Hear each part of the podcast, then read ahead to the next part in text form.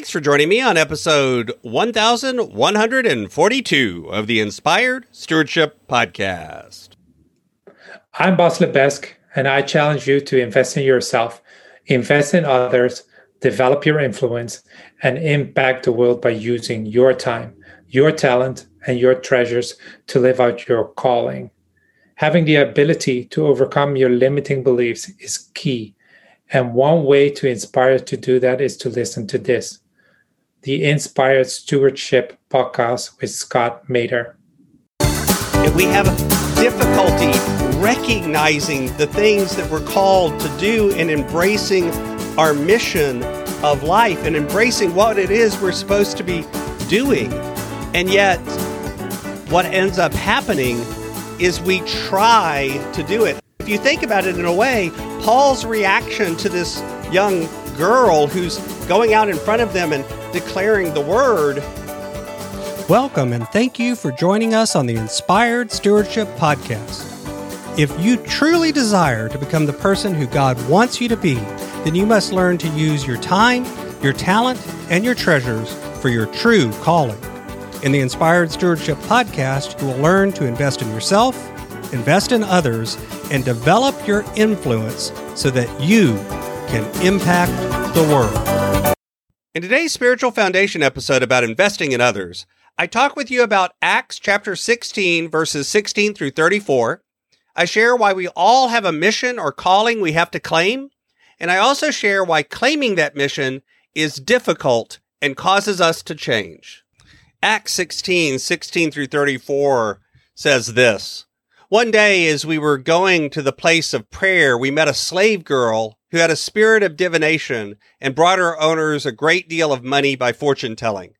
While she followed Paul and us, she would cry out, These men are slaves of the Most High God who proclaim to you a way of salvation. She kept doing this for many days, but Paul, very much annoyed, turned and said to the Spirit, I order you in the name of Jesus Christ to come out of her. And it came out of her that very hour. But when her owners saw that their hope of making money was gone, they seized Paul and Silas and dragged them into the marketplace before the authorities. When they had brought them before the magistrates, they said, These men are disturbing our city, and they are Jews, and are advocating customs that are not lawful for us as Romans to adopt or observe. The crowd joined in attacking them, and the magistrates had them stripped of their clothing and ordered them to be beaten with rods. After they had given them a severe flogging, they threw them into prison, and ordered the jailer to keep them securely. Following these instructions, he put them in the innermost cell and fastened their feet in the stocks. About midnight, Paul and Silas were praying and singing hymns to God, and the prisoners were listening to them. Suddenly there was an earthquake so violent that the foundations of the prison were shaken, and immediately all the doors were opened and everyone's chains were unfastened. When the jailer woke up and saw the prison doors wide open, he drew his sword and was about to kill himself since he supposed that the prisoners had escaped. But Paul shouted in a loud voice, Do not harm yourself, for we are all here.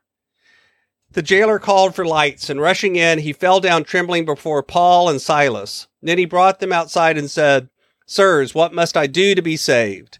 And they answered, Believe on the Lord Jesus, and you will be saved, you and your household. They spoke the word of the Lord to him and to all who were in his house. At the same hour of the night, he took them and washed their wounds. Then he and his entire family were baptized without delay. He brought them up into the house and set food before them, and he, as an entire household, rejoiced that he had become a believer in God. Now, this passage talks a little bit about the mission or calling that we all have. I'm a part of the Methodist Church, and the mission statement of the Methodist Church is making disciples of Jesus Christ for the transformation of the world. And I would argue that all believers, all Christian believers, have a calling to make disciples. This is something that defines and empowers all of us. And I don't really care how you feel about mission statements, whether you think they're great or whether you think they're a waste of time. And I will be honest, there have been times that I've been part of groups that are creating mission statements and I feel like it's a complete waste of time. But at the same time, I believe this idea of identifying and claiming our mission is so important, especially to people of faith. This idea of going out and doing what we're called to do. Jesus gave the commandment of go into the world, go out and make disciples, go out into the world. He also said things like love God with all of your strength, with all of your might, with all of your heart and love your neighbor as you love yourself. Or my favorite passage, Micah 6 8, do justice, love mercy, walk humbly with God. These are all things that to me are showing the underlying mission that we all have as members of a church, as members of a community of faith. And I would argue that most of those missions I think most people of faith, regardless of whether they're Christian or not, would agree with in principle the idea of going out and making sure that people hear the word of God. And here in Acts, this is takes up after the passage that if you were listening last week we talked about.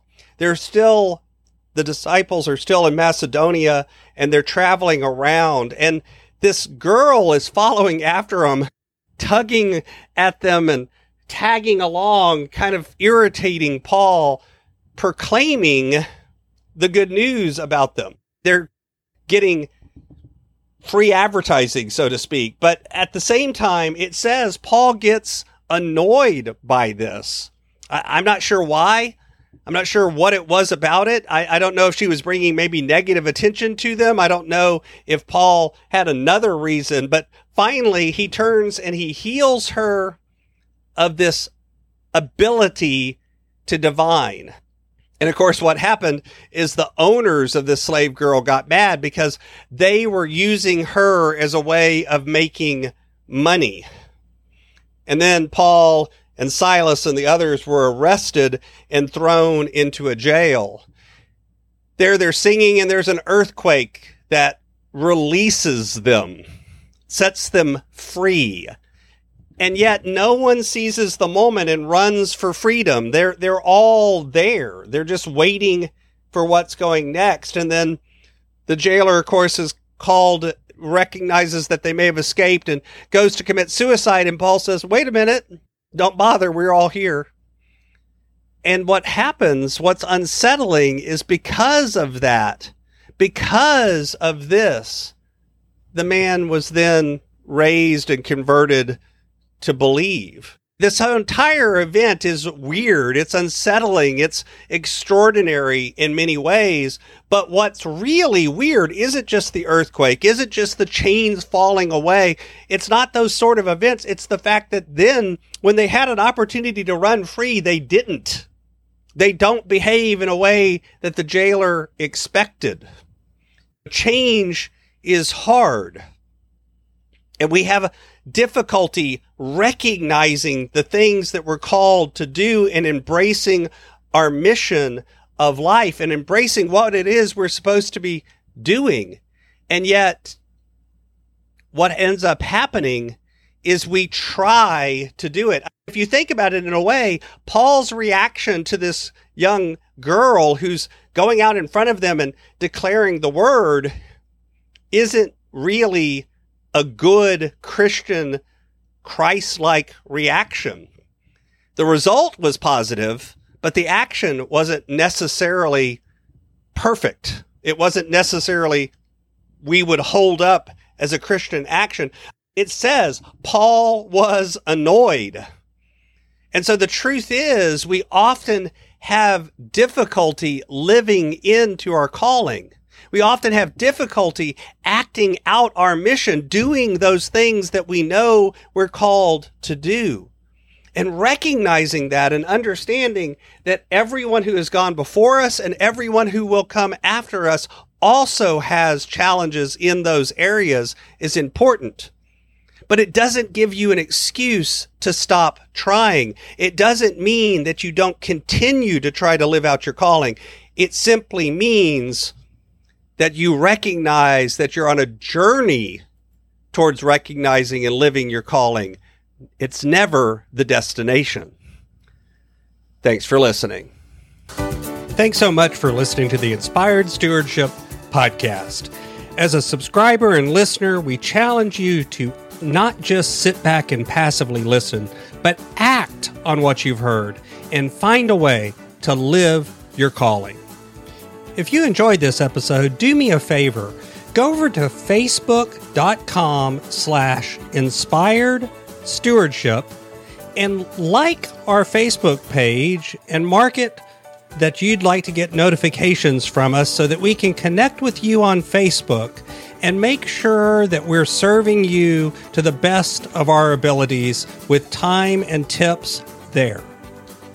Until next time, invest your time, your talent, and your treasures, develop your influence, and impact the world.